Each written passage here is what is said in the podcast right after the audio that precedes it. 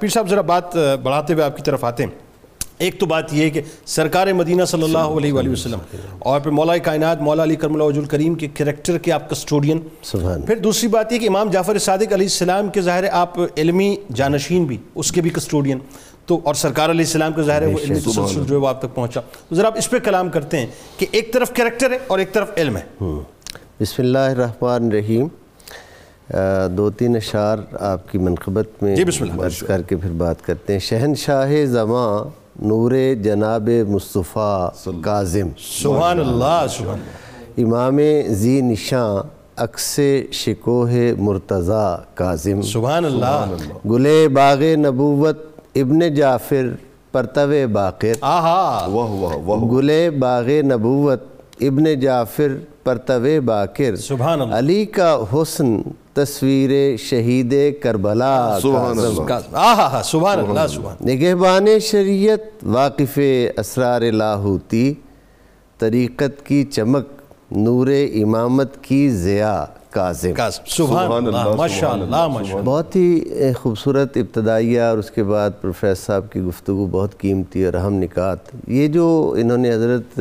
اے، کے حوالہ سے بات کی یہ بڑی اہم بات اور بڑی خوبصورت بات کی کہ حضرت ابن العربی کے حوالے سے کہ وہ اس وادی کے اس میں دیکھیں لطیف سا نقطہ ذرا دیکھیں کہ ادھر پیغمبر ہے موسیٰ ہاں۔ اور ادھر آپ کا نام نامی اسی جلیل القدر پیغمبر کے نام کیا چونکہ بات- کیا موسیٰ ہے، similarity ہے، واہ، اس میں سبحان اللہ۔ کیا انہوں نے خوبصورت جو ہے وہ استعارہ جو ہے وہ دیا ہے آپ بلا شبہ علوم نبوی علوم مرتضوی اور درسگاہ حضرت امام جعفر الصادق علیہ السلام جو میں کہا کرتا ہوں کہ یہ اسلام کی پہلی یونیورسٹی تھی کوئی دوسری جو رائے حضرت امام محمد باقر علیہ السلام نے کی قائم کی اور جسے امام جعفر الصادق علیہ السلام نے آگے بڑھایا اللہ سبحان اللہ آپ اس کے بیک وقت علمی وارث بھی روحانی وارث بھی ہر اعتبار سے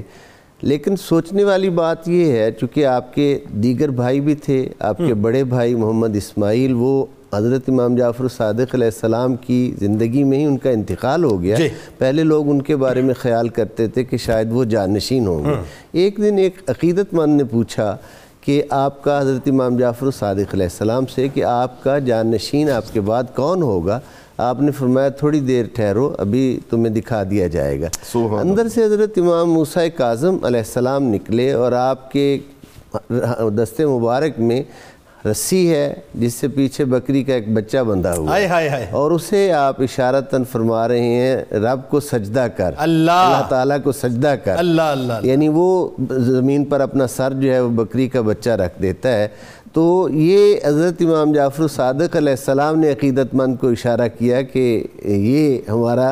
حقیقی وارث اللہ اور حقیقی جانشین ہوگا اور بچپنا ہے اس وقت بچپنا بچپنے میں یعنی جانور بھی اپنی قربت میں وہ رکھے جاتے ہیں جو پروردگار عالم کو سجدہ کرتے ہیں اللہ اور اکبر جانوروں کو سدھایا جا رہا ہے کہ کس ذات پاک کی تسبیح تو یسبح للہ ما فی السماوات اللہ، اللہ، اللہ، اللہ، والارض وہ اللہ۔ تسبیح تو کائنات کی ہر چیز اپنے پروردگار کی کرتی ہی ہے لیکن سجدے کی رغبت دلانا جانوروں کو سدھانا تو جو ہستیاں ان کی قربت میں آ جائیں گی، ہاں۔ اللہ۔ وہ کیسے لباس سبحان لحاق نہیں ہو اللہ اگر پیر سکتی صاحب اجازت دیں میں تو یہ سمجھتا ہوں کہ جانور بھی کس حد تک آپ کو پہچانتے تھے کہ جو آپ کا حکم ہوتا تھا اس پہ سر تسلیم خم بلا کیا کرتے شبہ تھے۔ نہیں پہچانتی تو یہ نانجار امت نہیں پہچانتی اللہ، اللہ، اللہ۔ نادان لوگ نہیں پہچانتے انہیں تو کائنات کی ہر چیز جو ہے وہ ایسا پہچانتی ہی ہے ایسا ہی